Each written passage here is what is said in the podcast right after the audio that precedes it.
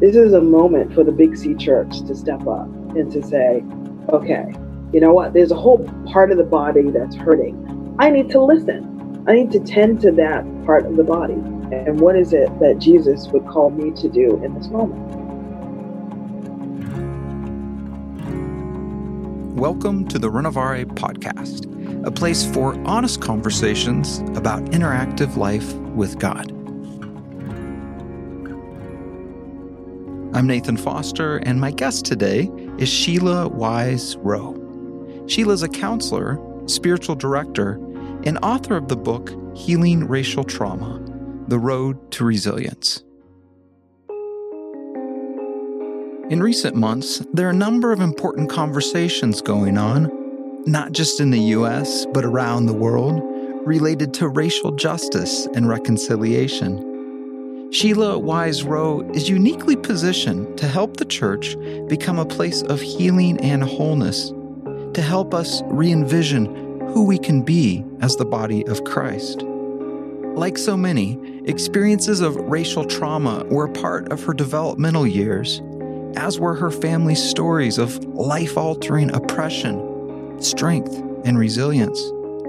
Sheila spent her professional life as a counselor specializing in issues of trauma, both in the US and for 10 years in post apartheid South Africa.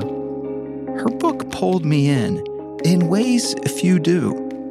She's a good writer and beautifully blends story with profound truth, with an honesty and compassion that really moved me. Her book is not just for people of color as they look for ways to process and heal from racial trauma but for all who are willing to listen and understand the experiences and suffering of so many around the world, both historic and current. It was a real honor to talk with Mrs. Wise Rowe, and I'm delighted to share it with you. I talked with Sheila over video call from her home in Boston, Massachusetts. Sheila, I'm curious to hear what brought about the idea to write this book. I've had an extensive history in, in working with people who are dealing with trauma. In many cases, it was trauma they experience in their homes or um, later on in life in school or even in the church.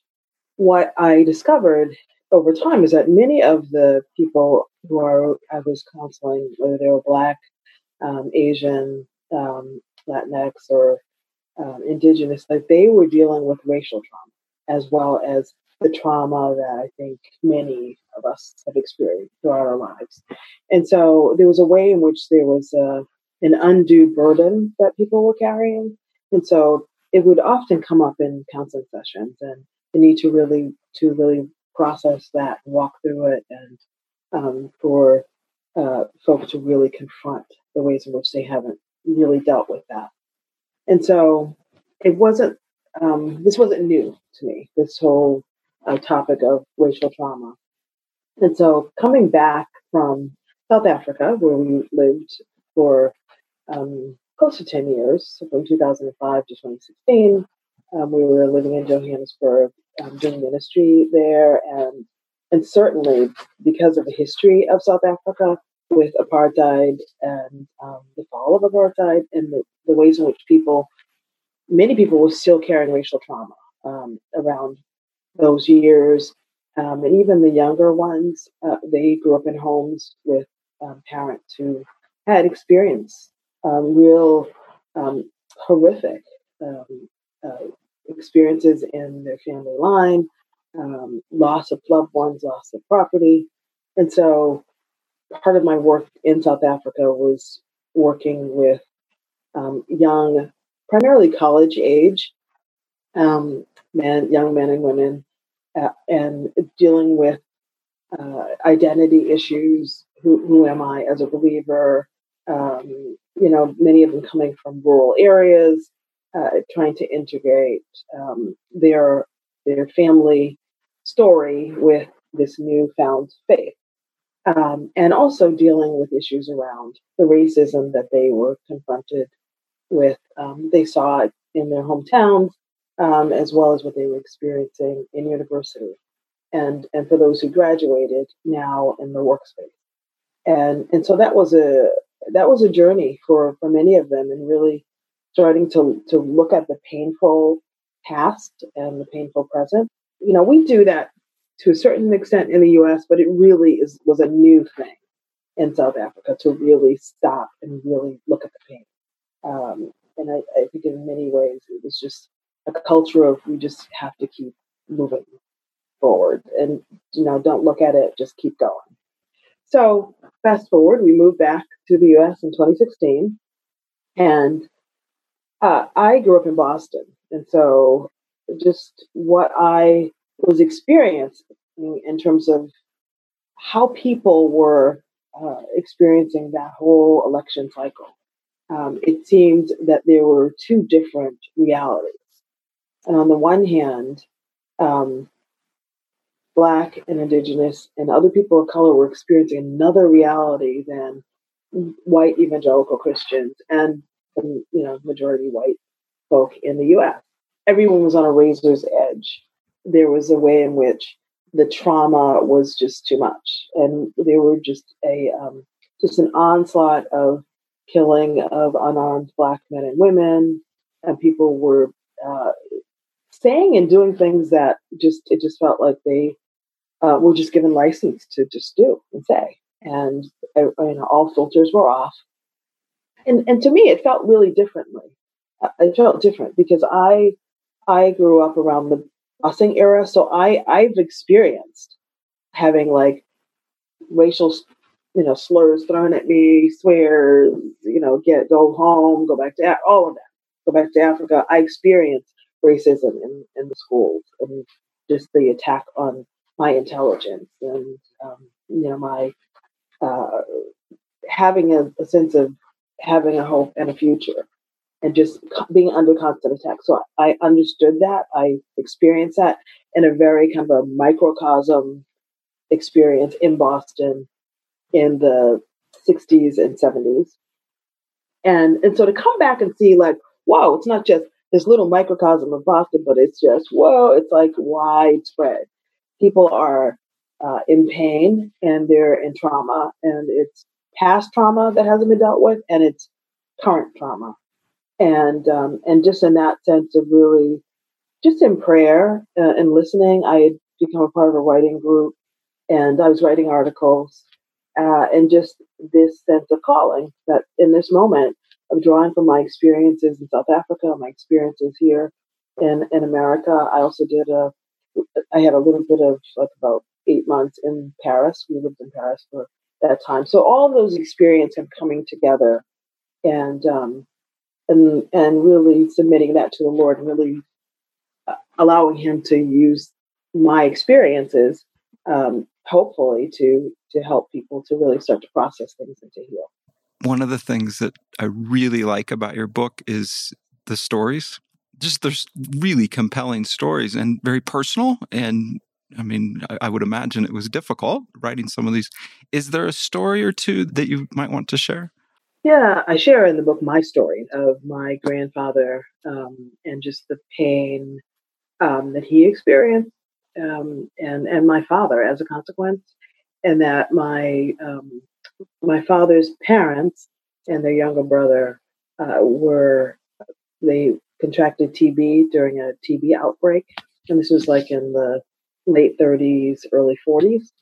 And um, there were no there were no hospitals for, for Black people at that point. Um, and so they basically had to just rely on home remedies and prayer and hoping that something would um, help. And, uh, and, you know, what was was sad was that my father at that point and his his um, other brother. He had a there were three boys, um, and when his mother and father and brother died, like literally one after the other, as well as other family members, that sense of of just being abandoned and alone and I, just the pain of it and the inability to really process it really affected my father throughout his entire life. And he was raised by my grandfather, um, Granddaddy James, we called him, and um, he, amazing, loving man. I I met him, but he um, he ended up uh, dying in his late late 90s. The farmer, like the right? Yeah, yeah. So I, I actually, you know, met him. He would visit us. Quite character, and he was a um, an African Methodist Episcopal uh, pastor, elder, and um, just a really incredible person. And yet, at the same time, my father, that loss um, really affected him and the trauma of that, as well as subsequent events in his life, um, really played itself out in terms of his um, just having a lot of rage um, and uh, and it coming out in different ways. And I start the book with a story about a riot that happened in Boston, and um, and just his participation in that. And um, and I was really young at the time, and kind of witnessing him go out there and and the fear around that, and understanding, but then not not understanding why he felt that he needed to do this, why he needed to go out. And he said he wanted to go beat up white people. That's literally what I overheard as I was hiding behind the door. Uh, to see the next day just the devastation of that, it had a, this indelible mark on me. Just to see over the years the effects of it. Uh, eventually, he, my parents separated, and so I came away with just a real sense of I think not really knowing how to how to deal with my own struggles or internal pain or um, fear or even my my own trauma. And so, you know, I spend a lot of you know chapter some chapter one, but mostly chapter two, really dealing with me and my own journey of healing. And a lot of that is around uh, coming back here. Um, it's it's about the school experience and all that I um, had to endure as a child. But then when I came back to the US, um, and with all of the pain that I was seeing, there was a serious sense of like of fatigue and weariness that I experienced, and I and and I keep hearing that now. I keep hearing that from so many um, people of color that they are tired, um, and that because we've been at this for for forever, it feels like, and and it feels like two steps forward and then three steps back. And and we've seen these things happen before. Uh, and so just this sense of what does it mean for me to to stop and to rest and reflect and to listen um, because the Lord is wanting to he's wanting to say something to me and he wants to minister comfort and and love to me in the midst of this? And am I able to allow other people to come alongside to support me? Um, and so that um, that has been an ongoing journey. I, I, make a comment in the book where I, I had gone to um, a listening prayer counseling ministry time in which it just in listening, getting quiet, and there were these two white women actually. And what came up for me was this sense that um, how many people of color woke up the day after the election and felt that God had abandoned them and that we were left as orphans. And and so that that hit at the core for me of just that sense of wow, there's like a whole wing of Christendom that is saying this is a wonderful thing. And then there's this whole other section that is in deep pain that the pain is being denied or minimized or even ridiculed. And and so we are left as people of color thinking where where is God in this? Where is God when the child is being kept in a cage? Where is God when you know a, a black man or woman is is gunned down? Um, what is God doing? What is God saying? Uh, and that was important for me to to to have that come to the surface because it was an opportunity to be real about that. Um, and that's the whole the whole point of like lament and lamenting prayers is it's about being real and and allowing the lord and allowing the holy spirit to bring us into the place of what is really true and that where is god? What is he doing? Uh, um, and so that was part of uh, part of my journey, and I talk about that in, in, that second chapter, uh, and getting to the point of having to really be aware of what is God saying in, in every moment. Because there's so much trauma out there and we're in the middle of this with with covid. Um, it's just it's overwhelming. Um, and there are ways in which you know as people of color we continue to feel like we're not seen we're not heard we're not supported um, and especially when we're suffering. Uh, and i highlight this scripture from jeremiah 6.14 that says they've treated the wounds of my people carelessly saying peace peace when there is no peace and and that has been our reality. And and unfortunately i've even seen you know as as there's this big rush to reconciliation that there isn't a dealing with the trauma that people of color carry and that's gone unaddressed and i feel like we're in this moment in 2020 where um, the veneer is off you know the it's exposing that the, there's been a false peace and there's a false sense of uh, you know that we're we're in some kind of a prosperous period. Um, it's denying a re- another reality that um, for a significant number of Black and Brown people, it has meant prosperity, whatever small amount of that has meant four or five jobs. Has not been, and so in the in the with COVID, you know, everything shutting down means literally everything is lost in an instant. That's not that's not God prosperity. That's not God um, you know, like that blessing, that abundant living. It's it's really, you know, just making it, and it's so precarious that at any moment, and and we this is a huge moment. Um, the ones who are suffering the most um, are Black and Brown people and Indigenous people in terms of the number of COVID cases, the number of deaths disproportionately, um, the job losses. We're getting hit hardest. And so, and we're at this point again where we're like looking at the body of Christ, the big C church, and saying, Where are you? This is a moment for the big C church to step up and to say, Okay, you know what? There's a whole part of the body that's hurting. I need to listen. I need to tend to that part of the body, not ignore it, not minimize it, not try to wrap it up in some notion of whatever you know, critical race theory or Marxism or whatever, just as a deflection. But there are people who are in pain. And what is it that Jesus would call me to do in this moment? Um, this is a moment where he's wanting me to step up. What does that look like? A little bit of my understanding in trauma as a clinical social worker is that one of the key pieces is to be out of the abuse and to have the kind of acknowledgement of the abuse in order for people to kind of move towards healing. So, what does healing look like today? So, you know, the, the, the notion of healing racial trauma is that we are we are healed and we are healing, and it's an ongoing thing because it's an on the it's it's an ongoing issue, and so for for many of us, we're dealing with a backlog of racial trauma that we have not dealt with. You know, we basically packed it in, and it's affected us emotionally. It's affected us across generations.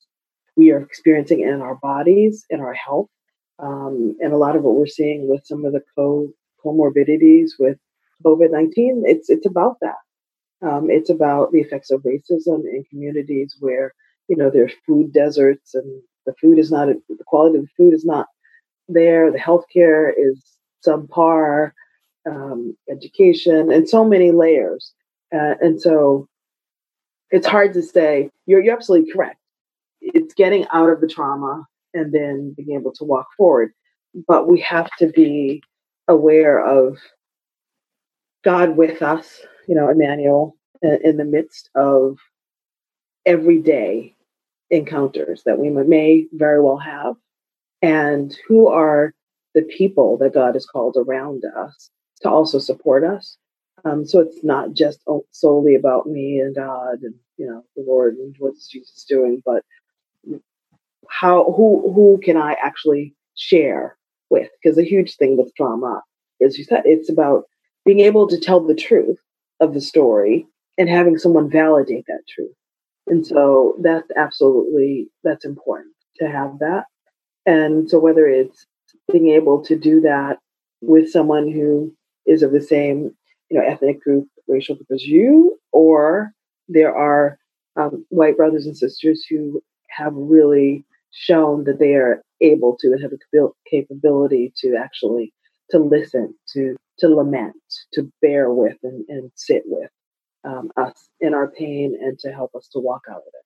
So the idea that not being isolated, but being a part of a community where you're able yeah. to talk about it and yeah. to have your stories heard, that that is a critical part of some of the healing. Is that? Oh yeah, oh yeah, absolutely. It really is. Um, and I, you know, the, the this sense that we've had to be silent, and it's been a historical thing. You know, if we go back to um, even when you know, for me, my ancestors were enslaved that silence was a was a survival mechanism, and in many ways, um, and and there was a sense that um, whether it was during the '60s or whether it was earlier, it was Jim Crow, but the, just the sense of I don't think anything's going to happen if I do speak up, so I might as well just keep quiet. And so survival. We're now in a place where, yeah, where where more people are listening, um, which is in. I feel like 2020 is also showing that that there actually are more people who are actually listening. So that's been um, that's been an eye opener. That there are more people listening, more people who are ex- expressing care. Um, there have been some dramatic shifts culturally that people have been working forever on, and um, and so I, I think that um, you know having this this sense of people who are going to be in it for the long term, um, who are going to persevere with us and come alongside us.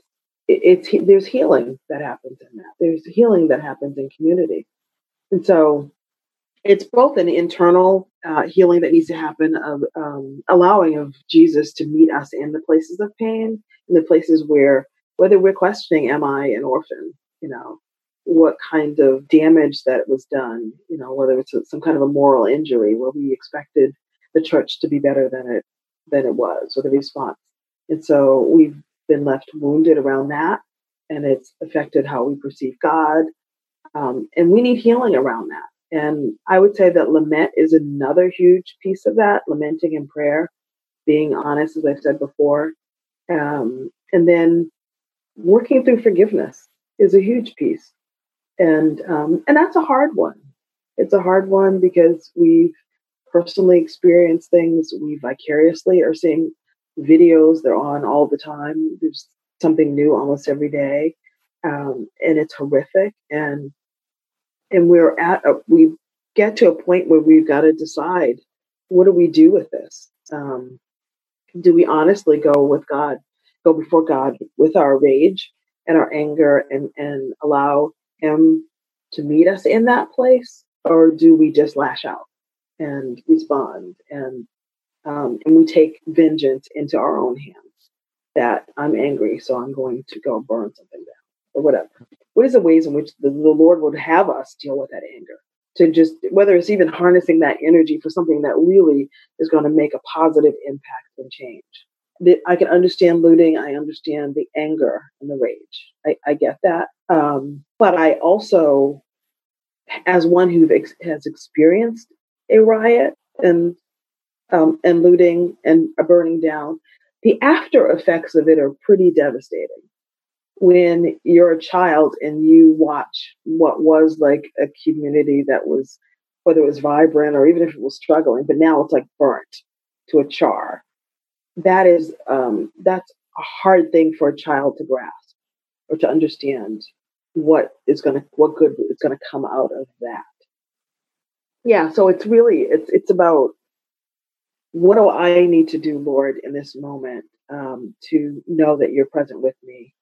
Um, how do i do soul care in the midst of you know such horrific situations? You know how do i tend to myself spiritually physically relationally mentally emotionally and even in my work like, what are the things that I need to have in place to help me to thrive and to stay connected to the Lord? And that requires like stopping and, and listening even to our own hearts. So it's yes, we want other people to listen, but we also need to listen. We need to listen to what's going on inside. And and I think um, because of just how racism is relentless, we have not often done that. We just have to keep it moving because um, we've got kids, we've got work, you know. We Take space. Take space to deal with. Yes, literally.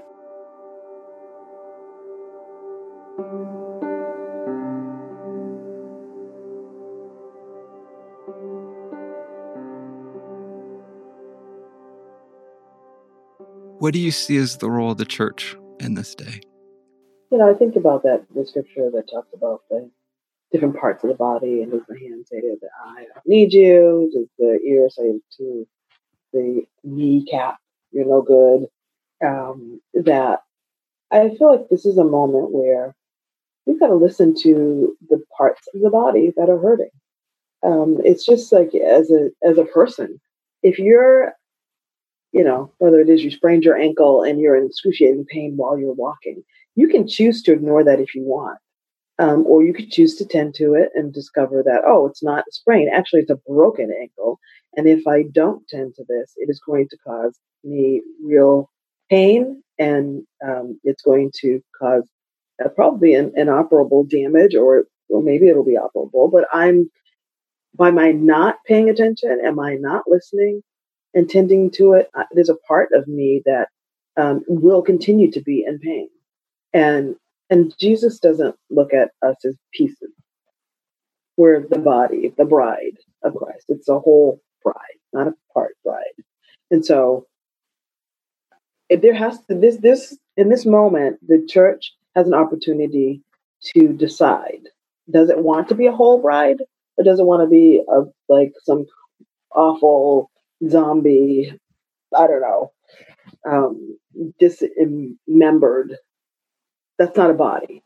And so, um, if we are listening to what the body is saying, and th- that is whether the body aligns with your politics or not, the body is saying something. And, you know, not only is it that the body is saying, I'm in pain, the body, uh, at least the Black and Indigenous um, Asian Latinx part of the body is saying, look, we actually know what it's like to live faithfully under trauma, under duress, you know, under upheaval, you know, all the things that people are fearing. We know what that's like to be under, to be oppressed. The, the fear that that's going to happen to the church or the church isn't going to be able to um, survive. We know what that's like. And so we actually can contribute something to the body. Um, yeah, if you want to listen, not just to our pain, but also to also to our resilience. We have a sense of like the Lord has been with us. And if it was not for the Lord by our side, and even though it's been hard and many things have been horrific, but God has been present and He has been at work. And so we can we can contribute that to the body um, and and who we are you know, every it's not an accident that we um, have different languages and different hues and all that. And Revelations gives us that picture that that's in heaven. you know, so this is not like, oh, we're all going to be babes. That is not the case. You know, and we're all going to be thinking the same and worshiping the same. It's like every tongue, tribe, and nation. Why would why mention it if it wasn't going to be there? And so, if we can't do that now, we're either going to be in a real rude awakening when we get to heaven, but this is like an opportunity to figure out how to do that now. And so, um, so I would say to the church, decide: Are you going to do that now? Because if we don't, I don't know what the consequences are going to be. But I'm kind of I'm kind of seeing some of it now.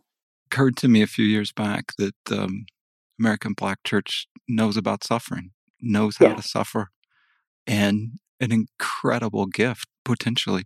What would you say to a, a white church that really wants to respond well and has a kind of longing to to be a part of a healing process. Are there any you know practical steps that folks in leadership could take? You know i, I always feel like it, it has to start with the the leaders because if the leaders are not doing their own work they're not wrestling before the lord around these um, around not just racism as this big, you know, big R racism, but yes, that, but implicit biases, explicit biases, how is that manifesting in their life and how we're perceiving other members um, of the body or or just people of color period, whether they're members of the body or not. Like are, are, are there ways in which we're categorizing people, you know, as leaders and we view things from a screen that um, doesn't see them for who they the fullness of who they are and everything that they bring to the table.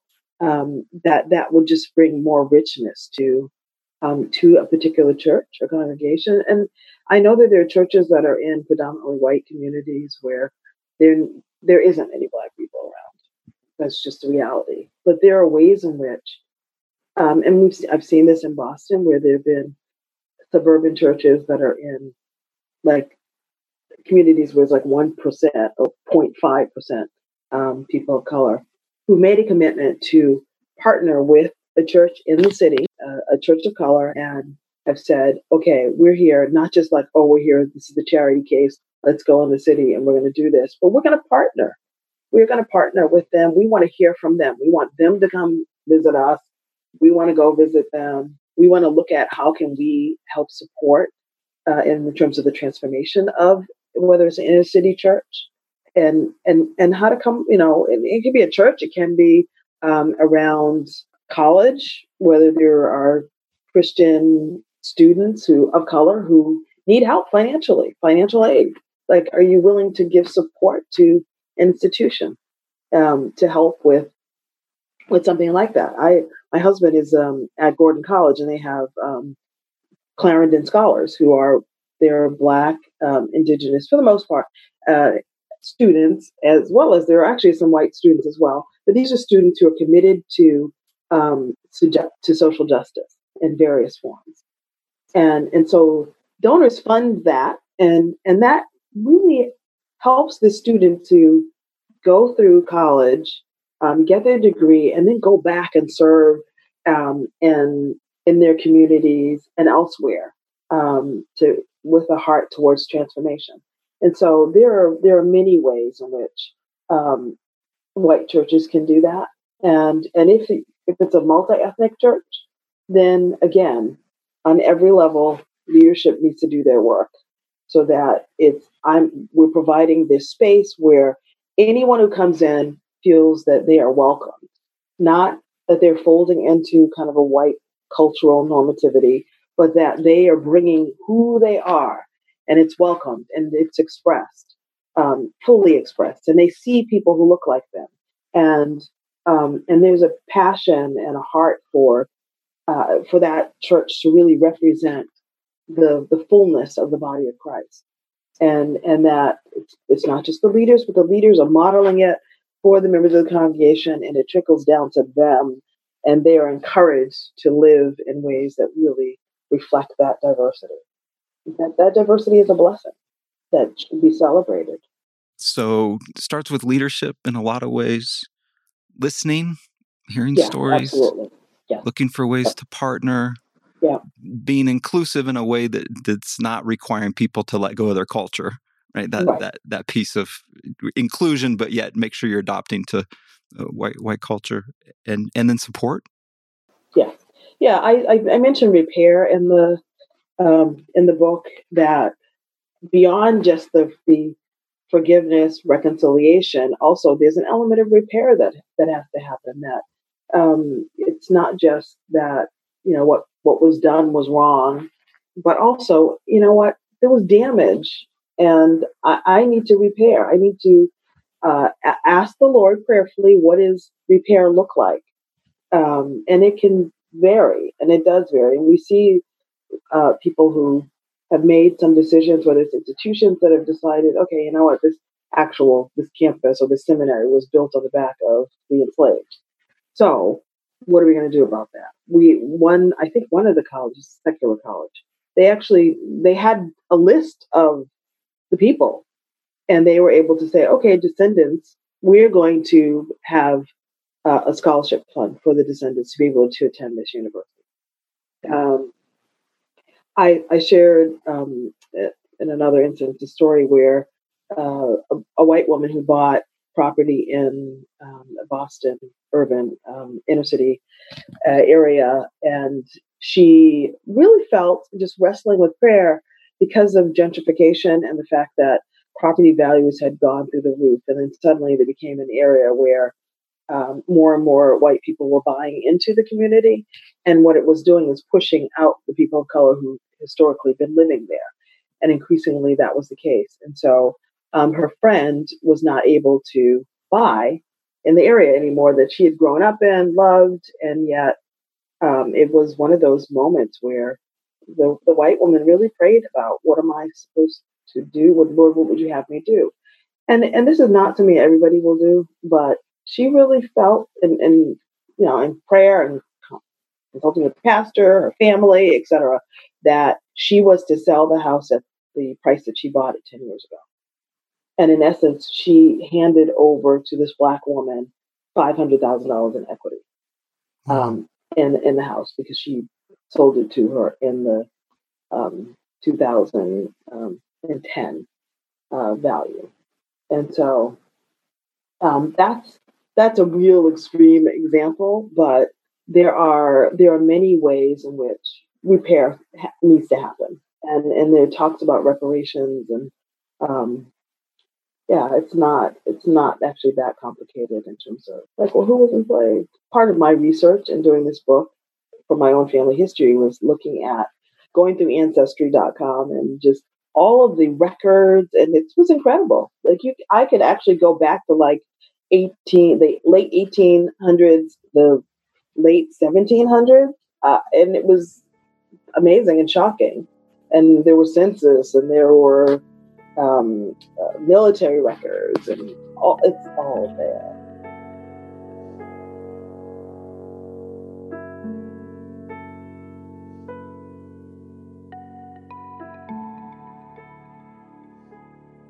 I have a kind of odd question, if I can ask.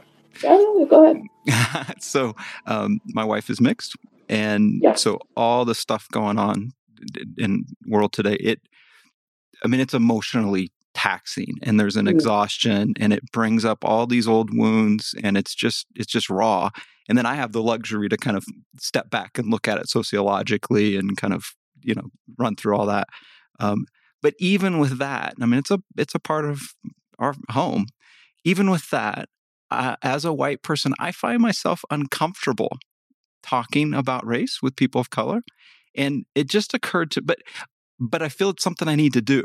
And I think yeah. I feel like it's really, really important just for my own growth and for my being as a benefactor of injustice historically. Mm-hmm. Do people of color, how, I'm not, and, and I don't mean to ask you to speak for everyone, but uh, what is it like for people of color to talk about race with white people? Uh, you know, I think that what many white people don't realize is that we actually have studied you all really well okay. because we've had to. We've had to. So if you go, you know, as a black person, all the way back to being, you know, enslaved, and you know, you had to know, like, what is the? Is he in a good mood? Is he not in a good mood? What's going on? Like we, so we are constantly aware of our environment. Um, what are people feeling? We've got to read the temperature. Um, we spend an inordinate amount of time uh, in just mental headspace, mm-hmm. kind of reading the room. Yeah.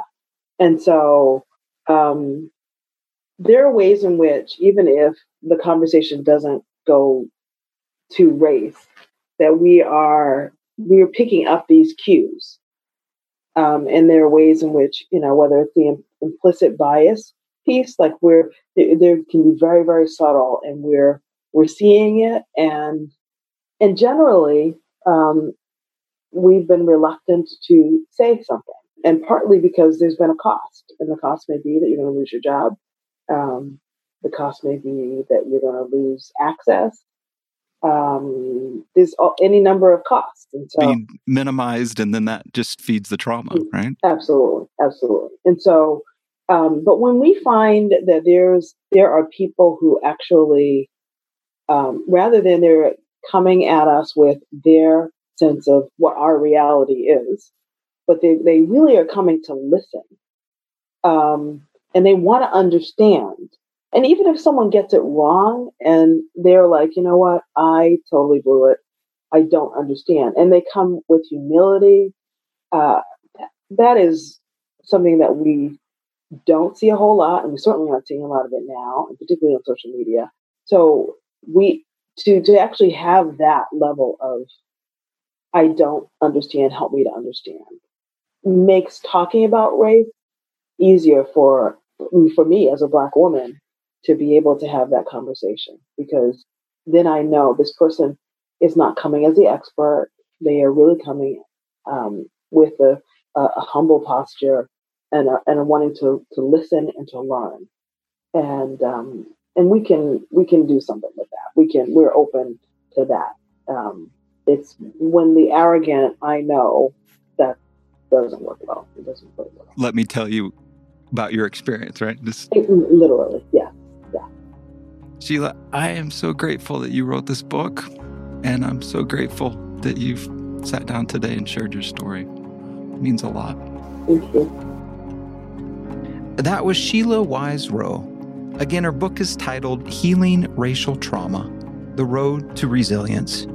You can learn more about Sheila and her work at SheilaWiseRowe.com. I'm Nathan Foster, and you've been listening to the Renovare podcast. Renovare is a Christian ecumenical renewal effort which offers resources and experiences to help people become more like Jesus. You can find articles and other resources at our website, renovare.org. Subscribe to this podcast wherever you get your podcast. We love hearing your questions or thoughts. Email podcast at renovare.org or tweet at renovare. This podcast is produced by Brian Morykon, who also wrote the opening song titled Be Kind. And other music is by Lee Rosevere. Until next time, be well, friends. Be well.